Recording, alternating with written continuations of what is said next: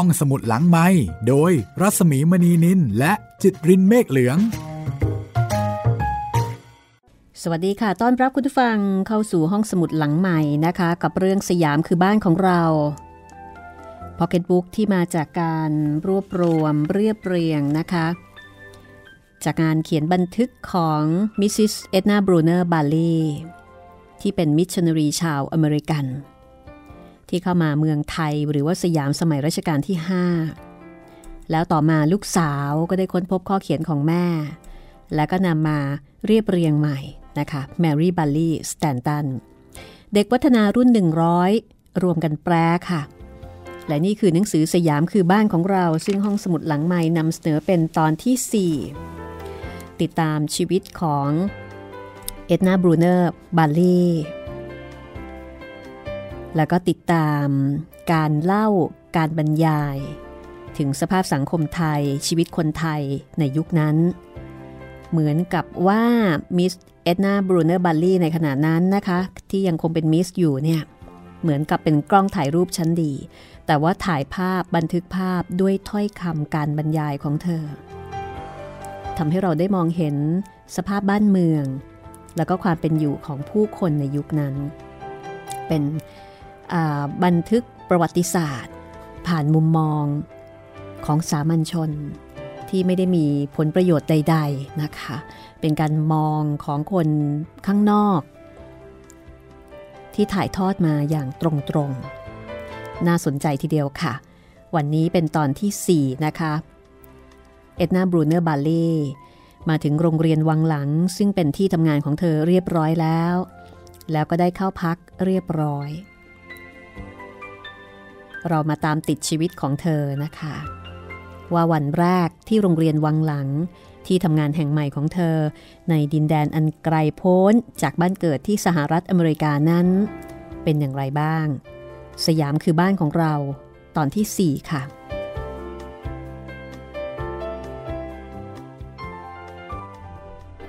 ที่โต๊ะอาหารตอน7โมงเช้าวันรุ่งขึ้น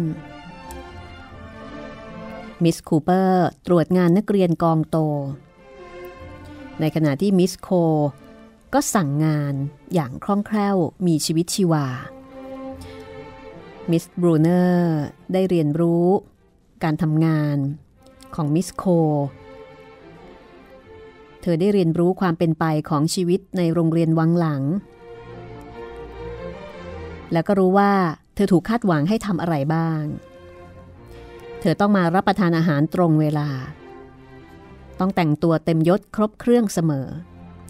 สิ่งเหล่านี้ถือเป็นหน้าที่โดยเคร่งครัดคำถามทำนองว่า สบายดีหรือเปล่า เมื่อคืนนี้หลับสบายไหม ถือเป็นเรื่องต้องห้าม เช่นเดียวกับการสนทนาเกี่ยวกับความรู้สึก หรือสุขภาพของตัวเอง มิสโคบอกว่าความเจ็บป่วยเป็นเรื่องของคนเห็นแก่ตัวที่ปล่อยตัวตามใจเรียกร้อง เธอยอมรับกฎของหน่วยมิชชันนารี ที่บอกว่าคนที่เพิ่งย้ายมาอยู่ใหม่ ๆจำเป็นต้องได้นอนพักกลางวันในช่วงแรกที่มาถึง แต่เธอก็หวังว่ามิสบรูเนอร์จะบังคับตัวเองให้นอนพักเพียงวันละ 20 นาทีเท่านั้น ซึ่งมิสบรูเนอร์ก็ได้เรียนรู้ในเวลาต่อมาว่า แค่นี้ก็พอแล้ว และมันก็ได้กลายเป็นนิสัยที่มีประโยชน์สำหรับเธอไปจนตลอดชีวิต การงีบตอนกลางวันนี่ดีนะคะถ้าเกิดว่าใครสามารถจะทำได้ มีงานวิจัยที่รองรับในสมัยหลังหลายชิ้นทีเดียวนะคะ ว่าสามารถจะทำให้สดชื่นรื่นรม แล้วก็มีกำลังพร้อมที่จะทำงานต่อข้อเขียนในช่วงนี้ของมิสบรูเนอร์ณขณะนั้น ทำให้เราได้เห็นวิธีการทำงานของมิสโคหรือแมมโค เห็นวิธีการบริหารงานนะคะ แล้วก็วัฒนธรรมของอคณะครูในโรงเรียนวังหลัง ซึ่งน่าสนใจทีเดียวค่ะ อย่างหนึ่งในนั้นก็คือว่า ที่นี่จะไม่เรียกกันด้วยชื่อต้น คือฝรั่งจะมีชื่อต้นกับนามสกุลใช่ไหมคะ ไม่เรียกชื่อต้นค่ะ อย่างเอ็ดนาบรูเนอร์บาลลีก็จะไม่เรียกว่าเอ็ดนา เอ็ดนาบรูเนอร์นึกในใจว่า นี่ฉันจะไม่ได้ยินใครเรียกชื่อฉันอีกต่อไปแล้วหรือนี่ จะเคร่งครัดไปหน่อยหรือเปล่า แต่กระนั้น ด้วยความที่มิสโค สั่งด้วยคำพูดแบบเป็นกันเองและมีอารมณ์ขัน เธอก็เลยยอมรับได้ แล้วก็รู้สึกว่ามันเป็นสิ่งที่ถูกต้องดีซะด้วย คือการเรียกด้วยนามสกุลนั้น เป็นการเรียกแบบเป็นทางการ ก็ถือเป็นการฝึกมารยาทที่ดี เมื่อรับประทานอาหารเช้าเรียบร้อยแล้ว มิสโคลก็หันมาพูดถึงงานภาคปฏิบัติ โดยบอกว่า มิสคูเปอร์อยากจะหาคนมาแบ่งเบาภาระในการเล่นออร์แกนอยู่นานเต็มทีแล้ว คุณน่าจะไปแสดงตัวต่อหน้านักเรียนทั้งโรงเรียนเป็นครั้งแรก ด้วยการเล่นออร์แกนในห้องนมัสการซะเลยนะคะ มิสบรูเนอร์ก็แอบนึกในใจว่าแหมเพิ่งจะมาถึงก็จะให้เริ่มงานกันเลยทีเดียวหรือนี่มิสโคก็กล่าวต่อไปว่า ช่วงนี้เนี่ย จะต้องเตรียมจัดงานออกร้านในเทศกาลคริสต์มาสประจำปี อาทิตย์หน้า ถ้าวันไหนเธอยุ่งยุ่งก็อาจจะต้องฝากชั้นเรียนภาษาอังกฤษของนักเรียนมัธยมปลาย ให้เอ็ดนาบรูเนอร์รับไปช่วยดูแล แล้วโรงเรียนวังหลังของเราก็ได้รับเชิญให้ไปจัดแสดงนิทรรศการผลงานของโรงเรียน ร่วมกับนิทรรศการของรัฐบาล ในงานเซนหลุยแฟร์ด้วย เราอยากให้คุณช่วยเรื่องการเขียนแผนที่ และการออกแบบลายปักด้วยค่ะ เพียงแค่นี้ เอ็ดนาก็รู้ตัวทันทีว่า นับจากนี้ไปอีกหลายวัน เธอจะต้องมีงานรัดตัวแน่นเอียดแน่ ๆ ในขณะที่มิสคูเปอร์ก็บอกว่ามิสบรูเนอร์น่าจะหาเวลาไปทำความรู้จักกับชาวอเมริกันอื่น ๆ ในกรุงเทพนี้ด้วยนะ คุณว่าไหมมิสโคลก็บอกว่า เป็นความคิดที่ดีค่ะ พรุ่งนี้คุณพามิสบรูเนอร์ไป at homeที่สถานทูตอเมริกันเลยก็แล้วกันนะ และวันพฤหัสก็ไป at home กับครอบครัวเฮด้วย ฉันจะพาคุณ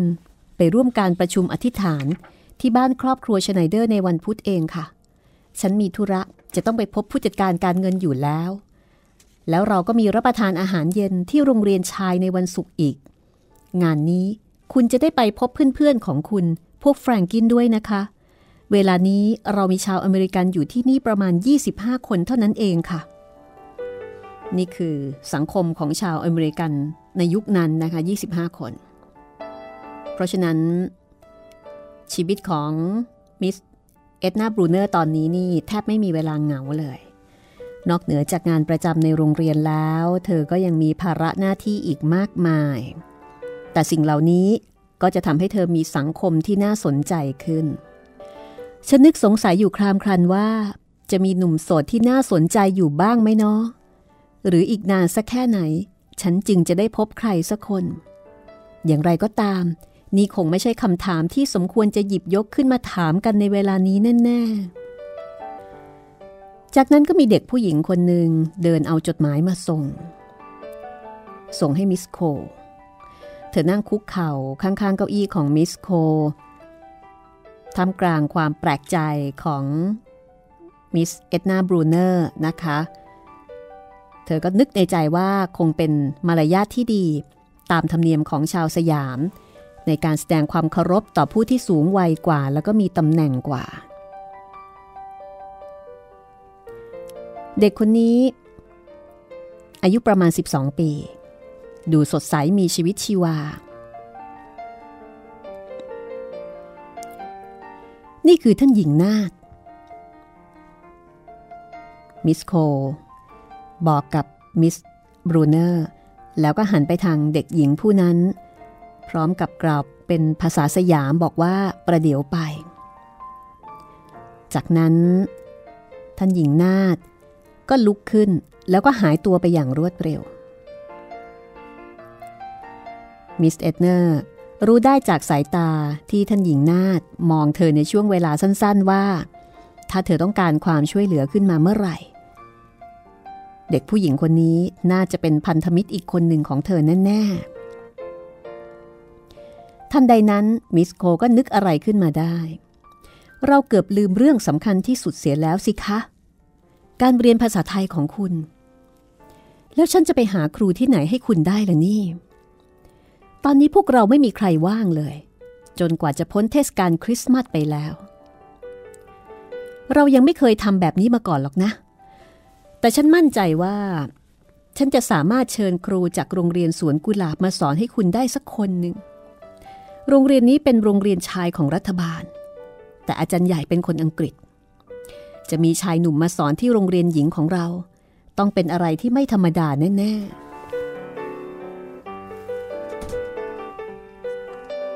แล้วมิสโคก็ลุกขึ้นจากโต๊ะอาหารเช้า พร้อมกับกล่าวว่า มาสิคะ นักเรียนทั้งโรงเรียนอยากเห็นคุณให้ชัดๆ จนใจจะขาดกันแล้ว ตอนที่ฉันยืนรออยู่ที่ซุ้มประตู ระหว่างห้องของมิสโคกับห้องรับแขกนั้น ฉันก็พอจะรู้ตัวอยู่แล้วว่า มีนักเรียนชั้นโตจำนวนหนึ่ง จับกลุ่มกันอยู่ที่สนามหน้าตึก พยายามทำตัวเหมือนไม่ได้สนใจมองฉันอยู่ เมื่อเวลาผ่านไป ฉันจึงได้ค้นพบความจริงอีกข้อหนึ่งว่า ห้องนอนของมิสโคซึ่งหันหน้าเข้าสู่แม่น้ำห้องนี้ เป็นสถานที่ที่เต็มเปี่ยมไปด้วยความรัก อย่างไม่มีที่อื่นใดทั่วทั้งกรุงเทพจะเทียบได้ ที่นี่ไม่เคยมีคำพูด หรือแม้แต่สายตาให้ร้ายแก่กัน แต่เป็นที่ที่มิสโคอบรมสั่งสอนนักเรียน ตักเตือน และให้การดูแลรักษาเวลาไม่สบายหรือได้รับบาดเจ็บ เธอจะรับฟังให้คำปรึกษาและปลอบโยนนักเรียนที่มีปัญหาเดือดร้อน ทั้งปัญหาชีวิตและทุกๆอย่าง ในหลายๆ โอกาส เธอยังให้ความช่วยเหลือด้านการเงินแก่เด็กๆอีกด้วย จากนั้นมิสโคนะคะ ก็เดินข้ามห้อง มาที่เก้าอี้ทำงานของเธอ ทักทายครูแล้วก็คนรับใช้อยู่ที่นั่น โดยการเรียกชื่อของแต่ละคน ถ้าผู้หญิงก็เรียกว่าแม่นั่นแม่นี่ ถ้าผู้ชายก็เรียกว่านายนั่นนายนี่ ที่นี่มีแม่อึ่งเป็นแม่ครัวของโรงเรียน ข้างๆ แม่อึ่งก็คือนายเกริ่น สามีของแม่อึ่งซึ่งเป็นช่างไม้แล้วก็สารพัดช่างของโรงเรียน ครูคนหนึ่งกำลังดูแลสั่งงานประจำวัน พร้อมกับนับเงินสำหรับจ่ายตลาด ครูอีกคนหนึ่งถือขวดยากำลังป้อนยาน้ำอะไรสักอย่างให้แก่เด็ก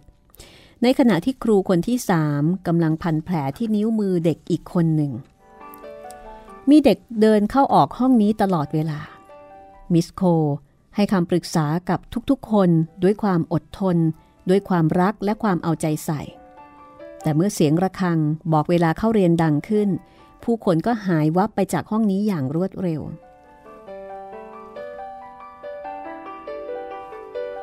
เอาละค่ะ ฉันจะพาคุณไปเดินชมให้ทั่วโรงเรียน จนกว่าจะถึงเวลาเข้าห้องนมัสการกันเลย แต่ก่อนอื่น คุณไปหยิบหมวกมาก่อนนะคะ คุณจะต้องไม่ลืมใส่หมวกทุกครั้งที่ออกไปกลางแดดนะคะมิสบรูเนอร์ปฏิบัติตามคำสั่งโดยเดินไปหยิบหมวกมาใส่ ที่ระเบียงด้านหลัง มิสโคลก็ชี้ให้เธอดูกระต๊อบเล็กๆ ขนาดสองห้อง ซึ่งเป็นที่อยู่ของอา อาบีนะคะ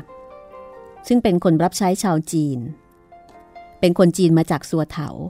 มีหน้าที่แจวเรือแล้วก็หาบน้ำรับใช้โรงเรียนมาด้วยความซื่อสัตย์เป็นเวลานานกว่า 30 ปี ทั้งคู่เดินไปตามระเบียงค่ะ เป็นการทัวร์โรงเรียน แล้วก็ไปหยุดอยู่ที่เรือนครัว ซึ่งเป็นเรือนที่แยกออกไปอีกต่างหาก มีทางเดินสั้นๆ เชื่อมอยู่ ตรงนี้เป็นอาณาเขตของอามุยอามุยนี่เป็นพ่อครัวมาจากเกาะไหหลำเป็นคนอารมณ์ดีเข้ากับใครได้ง่าย อามุยก็ไปจ่ายตลาดมาเรียบร้อยแล้วตั้งแต่เช้ามืด ในสายตาของมิสบรูเนอร์ครัวนี้ดูรกแล้วก็ยุ่งเหยิงเอาการทีเดียว ไก่ตัวหนึ่งมีเชือกมัดขาทั้งสองข้าง แล้วก็กำลังดิ้นทุรนทุรายพยายามที่จะจิกเชือกให้หลุด เห็นได้ชัดว่ามันกำลังจะต้องโดนเชือดในอีกไม่ช้านี้แล้ว รอบๆตัวมันมีทั้งถั่วฝักยาว มันฝรั่งชวา ไข่ เนื้อ ข้าว มะพร้าว แล้วก็กระปุกเครื่องเทศหลายชนิดสำหรับทำแกงเผ็ด นี่คือคือห้องครัวนะคะหลังจากที่มิสโคแนะนำแหม่มคนใหม่ให้รู้จัก แล้วก็ถามตอบอะไรกันบางอย่างเป็นภาษาสยามแล้ว ก็แสดงว่ามิสโคนี้ก็ต้องพูดภาษาไทยได้เก่งทีเดียวนะคะ มิสโคก็หันมาบอกกับมิสบรูเนอร์บอกว่า ตอนนี้เนี่ยอามุยกำลังหงุดหงิดมาก เพราะว่ามิสคูเปอร์เก็บกระทะของเขาล็อกเอาไว้ในตู้ แล้วเขาก็ชอบทำอาหารผัดผัดทอดๆเป็นที่สุด แล้วเธอก็หันกลับไปพูดปลอบใจอามุยเป็นภาษาสยาม แล้วก็เมื่อสองคนกำลังจะเดินออกมา เธอก็พูดขึ้นเป็นภาษาอังกฤษอย่างอารมณ์ดีว่า เป็นคนดีนะอามุยแล้วเธอจะมีความสุขเองละอาคารของโรงเรียนวังหลัง สร้างเป็นรูปตัวแอลยาวๆ แยกต่างหากออกไปจากส่วนที่เป็นบ้านพัก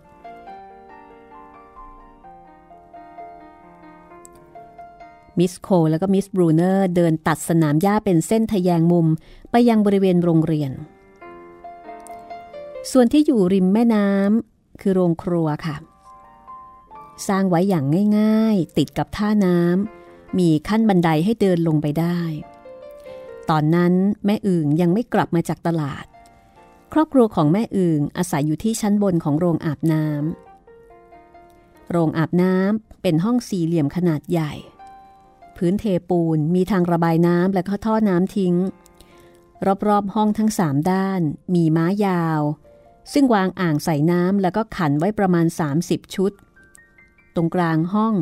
มีโอ่งวางตั้งเรียงกันอยู่สองแถว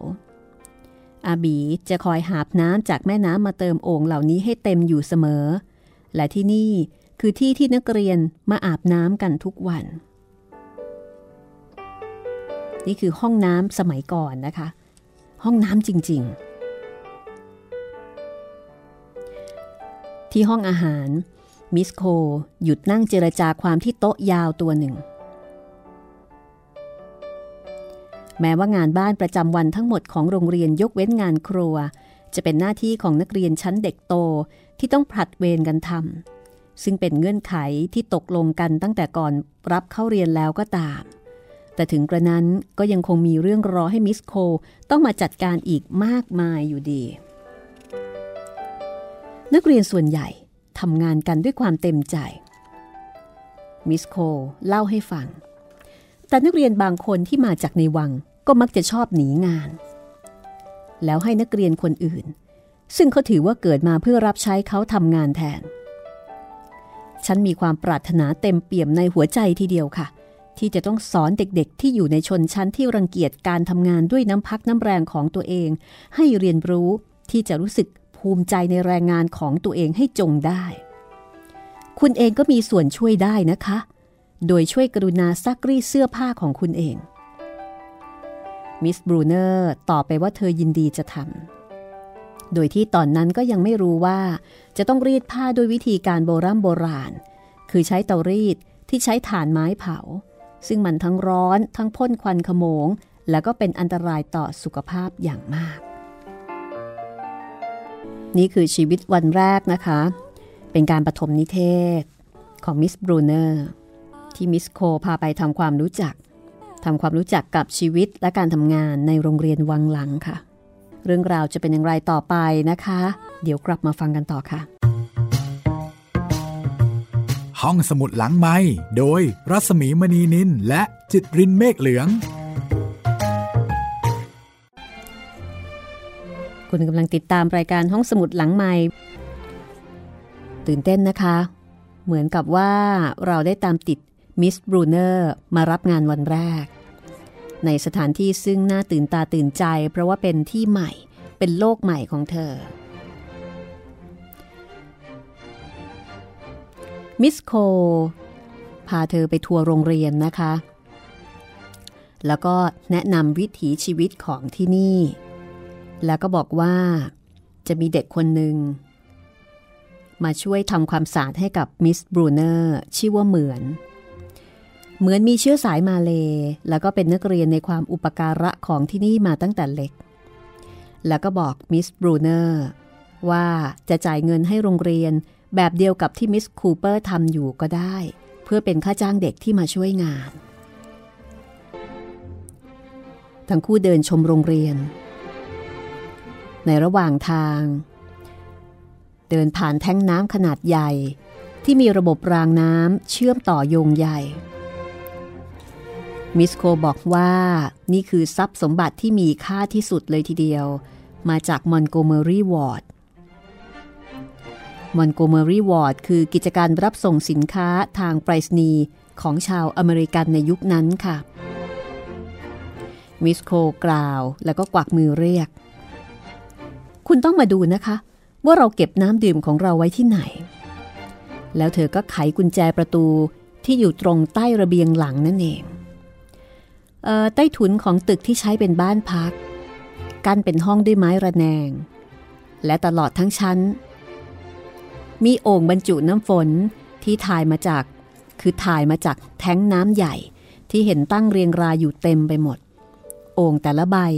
มีฝาเอ่อเป็นฝาไม้นะคะ ปิดเอาไว้มิดชิด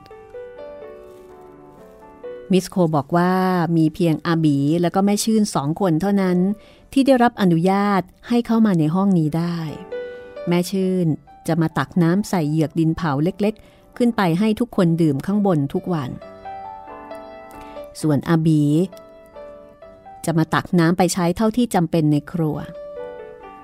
เมื่อฤดูร้อนที่ผ่านมาประมาณ 6 เดือนที่แล้ว เกิดอหิวาตกโรคระบาดในกรุงเทพ แม่น้ำซึ่งเป็นแหล่งน้ำดื่มแหล่งเดียวของชาวบ้านลดระดับลงต่ำแล้วก็มีรถกร่อย แต่ที่นี่ก็ยังมีน้ำฝนใช้ แล้วก็ยังแจกจ่ายให้ผู้คนที่มาขอได้อีกด้วย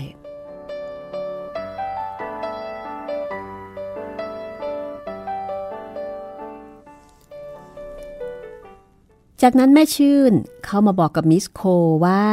มีมารดาของเด็กนักเรียนคนหนึ่งมาขอพบ เป็นหญิงรูปร่างเล็ก แต่งกายอย่างหรูหรา สวมเครื่องประดับเพชรพลอยแพรวๆเธอนั่งรออยู่ที่เก้าอี้บนระเบียง โดยถอดรองเท้าแตะที่มีลวดลายปักงดงามไว้ที่บันไดตามธรรมเนียมของชาวสยาม เท้าทั้งสองข้างของเธอลอยสูงจากพื้น เพราะว่าเก้าอี้หวายนี้ทำไว้สำหรับพวกชาวต่างชาติ เพราะฉะนั้นชาวสยามเนี่ยอาจจะไม่ได้สูงเท่ากับฝรั่ง เพราะฉะนั้นพอนั่งขาก็จะลอย มีสาวใช้คนหนึ่งนั่งพับเพียบอยู่กับพื้นข้างๆ ตัวเธอ คอยดูแลร่ม หีบหมากแล้วก็กระกระโถนบ้วนน้ำหมากใบเล็กๆ ในระหว่างที่เธอพูดอยู่กับมิสโค สาวใช้คนนั้นก็จะหยิบใบพลูออกมาจากกล่องนำมาทาด้วยน้ำปูนสีชมพู ใส่ยาเส้นสองสามเส้นกับหมากที่หั่นเป็นชิ้นเล็ก ๆ ลงไป แล้วก็ม้วนให้เป็นคำด้วยความชำนาญ แล้วก็ส่งให้กับนาย เมื่อแขกลากลับไปแล้ว มิสโคก็อธิบายให้มิสบรูเนอร์ฟังว่า ชาวสยามส่วนใหญ่ไม่ชอบบ้านสองชั้น เพราะกลัวว่าจะมีคนมาเดินอยู่เหนือศีรษะ อันนี้เป็นวิธีคิดนะคะเป็นค่านิยมของคนในยุคนั้น เพราะว่าบ้านของคนไทยเป็นแบบบ้านใต้ถุนสูงนะคะ ตอนบ่ายวันนั้น มิสบรูเนอร์ตั้งใจว่าจะนอนพักเพียงครู่เดียว แต่เธอก็สามารถนอนได้นานมาก ราวกับโดนวางยา รู้สึกตัวตื่นขึ้นมา เพราะว่าได้ยินเสียงคนพูดคุยกันในหอนอน แม้ว่าอยากจะทำตัวขี้เกียจอยู่บนเตียงต่อไป แต่ก็รู้ตัวว่าไม่สมควรที่จะพลาดเวลาน้ำชา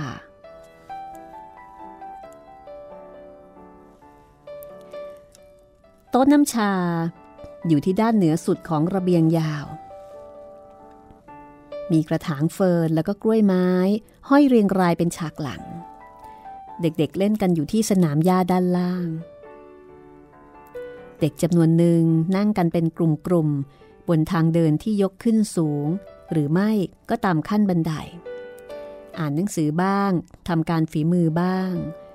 ในขณะที่เด็กๆอีกหลายๆคน เดินกลับไปกลับมาระหว่างท่าน้ำทั้งสองแห่ง เพราะว่าถูกจำกัดเขตให้ไปไกลที่สุดได้เพียงเท่านี้ จะออกไปไกลกว่านั้นไม่ได้ มิสคูเปอร์เอาเอกสารมาอ่านด้วย มิสโค อยู่ดื่มน้ำชาไม่นานนัก ส่วนเบอร์ท่าก็ดูกระสับกระส่ายชอบกล มิสบรูเนอร์นึกขึ้นมาได้ว่า พระบรมมหาราชวังอยู่ฝั่งตรงข้ามของแม่น้ำเธอจึงชะโงกตัวออกไปจากราวระเบียงตรงมุมนั้น เพื่อที่จะมองพระบรมมหาราชวัง แต่ก็สามารถมองเห็นได้เพียงแค่เจดีย์เท่านั้นเอง นอกนั้นถูกต้นประดู่ใหญ่แล้วก็ต้นหมากสองต้นของโรงเรียนบดบังไปหมด ตลอดวันนั้นทั้งวัน ภาพของพระอาทิตย์ตกดินที่เธอเห็นมาเมื่อวาน คอยดึงดูดอยากจะให้เธอออกไปที่ท่าน้ำอยู่เป็นระยะระยะราวกับแม่เหล็ก แต่เธอก็ตั้งใจว่าจะอดใจรอ จนกว่าจะถึงเวลาเย็น เพื่อที่เธอจะได้ไปอยู่ที่นั่นตามลำพัง ในทันทีที่เสียงระฆังบอกเวลาเลิกเรียนดังขึ้น และบริเวณโรงเรียนปราศจากผู้คนแล้ว เธอก็เดินตรงไปยังท่าน้ำนั่งลงบนม้ายาวที่หันสู่แม่น้ำตรงหน้าาพพาโนรามากว้างสุดสายตา ของนครแห่งพระบรมมหาราชวัง ในพระเจ้าอยู่หัวจุฬาลงกรณ์ทอดยาวอยู่เบื้องหน้าบนฝั่งตรงข้ามของแม่น้ำสูงตระงานอยู่เหนือเรือนแพและแนวพุ่มไม้เตี้ยๆ จากวัดพระแก้วที่บริเวณใกล้ทุ่งพระเมน ไปสุดที่ท่าน้ำของพระราชวังที่บริเวณโค้งน้ำทางใต้ ภาพเส้นขอบฟ้าอันตระการตานี้อย่างต่อเนื่องข้ามฟากฝั่งแม่น้ำมาถึงพระปรางค์ทรงฝักข้าวโพดทั้ง 9 องค์ของวัดอรุณ หรือวัดแห่งรุ่งเช้าอีกด้วย นี่เป็นช่วงเวลาแห่งความ ดื่มด่ำประทับใจของมิสเอ็ดนาบรูเนอร์บัลลี่นะคะ แล้วเธอก็รู้สึกเต็มตื้น รู้สึกขอบคุณพระเจ้า ที่ได้ทรงประทานของขวัญที่สุดแสนจะงดงาม เธอรู้สึกว่าความสุขสงบที่ได้รับจากเวลาและสถานที่แห่งนี้จะมีความหมายต่อเธออย่างมาก ในยามที่เธอทำสมาธิและอธิษฐานเพื่อขอความเข้มแข็งทั้งร่างกายและจิตใจ สถานที่แห่งนี้จะเป็นที่ปลอบขวัญในยามเหงา ให้เธอได้มีสิ่งที่ทดแทน ในยามที่เธอคิดถึงครอบครัว และเพื่อนๆที่อยู่ห่างไกล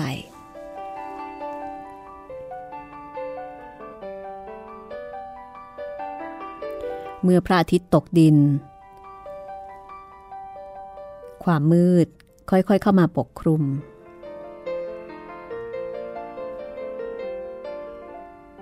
ซึ่งมิสเอ็ดนาบรูเนอร์บอกว่า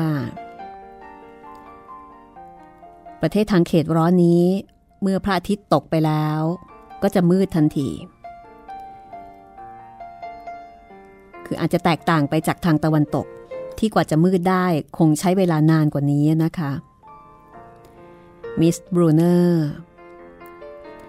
ยังคงนั่งเคลิบเคลิมอยู่ณที่นั้น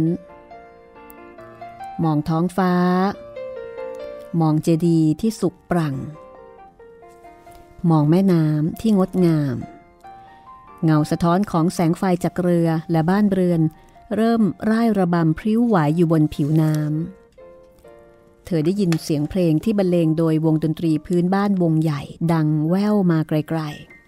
ๆ เป็นเสียงวงดนตรีไทยนะคะ ได้ยินเสียงขลุ่ยไม้ ไล่เสียงเป็นสเกลห้าโน้ตแทรกอยู่ในบรรยากาศ ฟังดูไพเราะและวังเวงในความรู้สึกของเธอ แล้วก็ได้ยินเสียง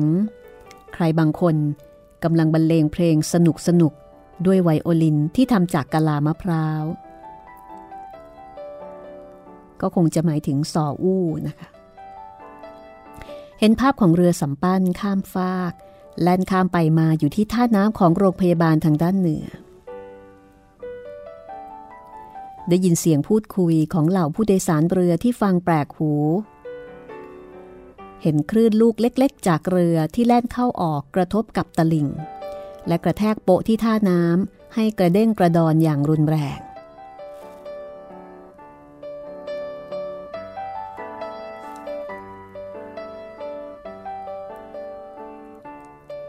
เจ็ดนาฬิกาแล้ว อีกหนึ่งชั่วโมงจะถึงเวลาอาหารเย็น มิสเอ็ดนาบรูเนอร์กำลังสนทนากับตัวเอง ว่าทำไมเธอถึงมาอยู่ที่นี่ได้ เธอไม่เคยตอบตัวเองได้เลย อะไรอะไรในชีวิต มันช่างเกิดขึ้นอย่างกระทันหันและก็ง่ายดายเสียเหลือเกิน เมื่อนึกย้อนไปถึงว่าปู่ย่าตายายของเธอ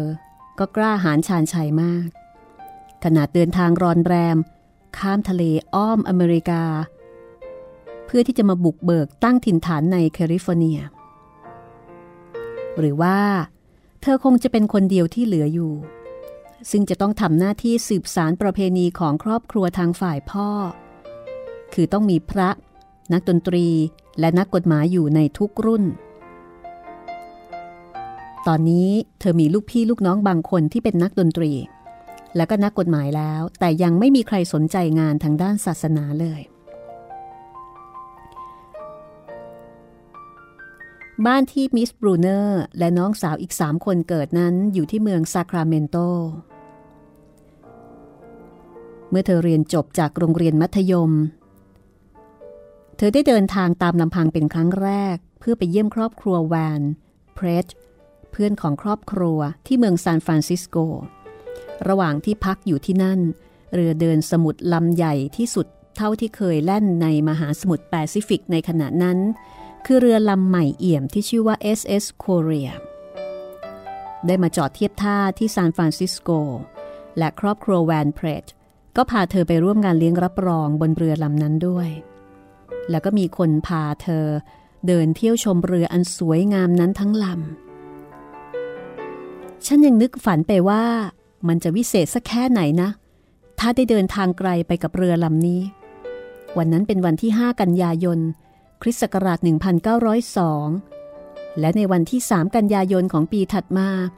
ฉันก็คือผู้โดยสารคนหนึ่งของเรือลำนั้น เพื่อที่จะเดินทางไปประเทศสยาม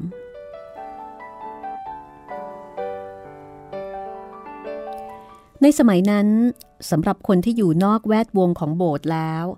การไปเป็นมิชชันนารีในต่างประเทศถือเป็นเรื่องแปลกประหลาดค่ะ ยิ่งสำหรับบางคนอาจจะมองว่าเป็นเรื่องเพี้ยนเพียนเสียด้วยซ้ำ ในสายตาของคุณตาของมิสบรูเนอร์แดเนียลซิวาซีฟรินเธอเป็นผู้ที่ทรยศต่อครอบครัวเลยทีเดียว แม้ว่าเธอจะเป็นหลานคนโต ที่คุณตารักมากที่สุดในบรรดาหลาน 14 คน แต่คุณตาก็ไม่เคยให้อภัยเธอในเรื่องนี้เลย ในขณะที่พ่อของเธอก็เสียใจมาก เพราะคาดหวังที่จะให้เธอเป็นนักกฎหมาย ส่วนแม่นั้น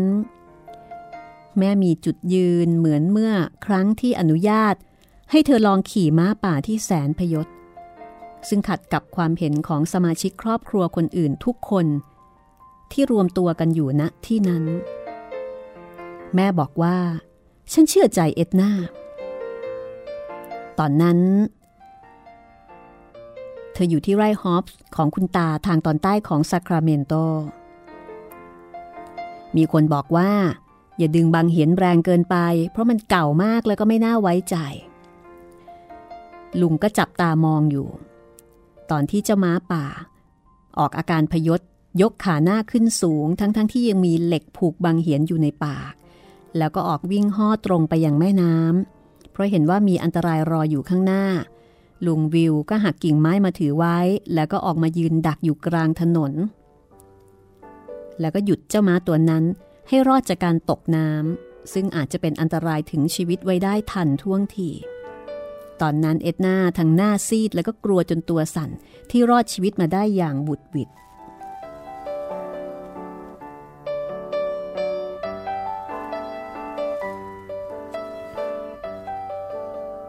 นี่คือชีวิต ของมิสเอ็ดนาบรูเนอร์บาเล่ที่โรงเรียนวังหลังนะคะ นึกภาพแม่น้ำเจ้าพระยา ในช่วงเวลานั้นที่ยังไม่ได้มีมลภาวะ ไม่ได้มีผู้คนมากมายเหมือนตอนนี้ ก็คงจะเป็นภาพที่งดงามประทับใจ มีแต่ภาพของพระบรมมหาราชวัง ภาพของเรือนแพเรือพายที่พายไปมา นี่เป็นความตื่นตาตื่นใจและความตราตรึงใจ ในสายตาของมิส เอ็ดนาบรูเนอร์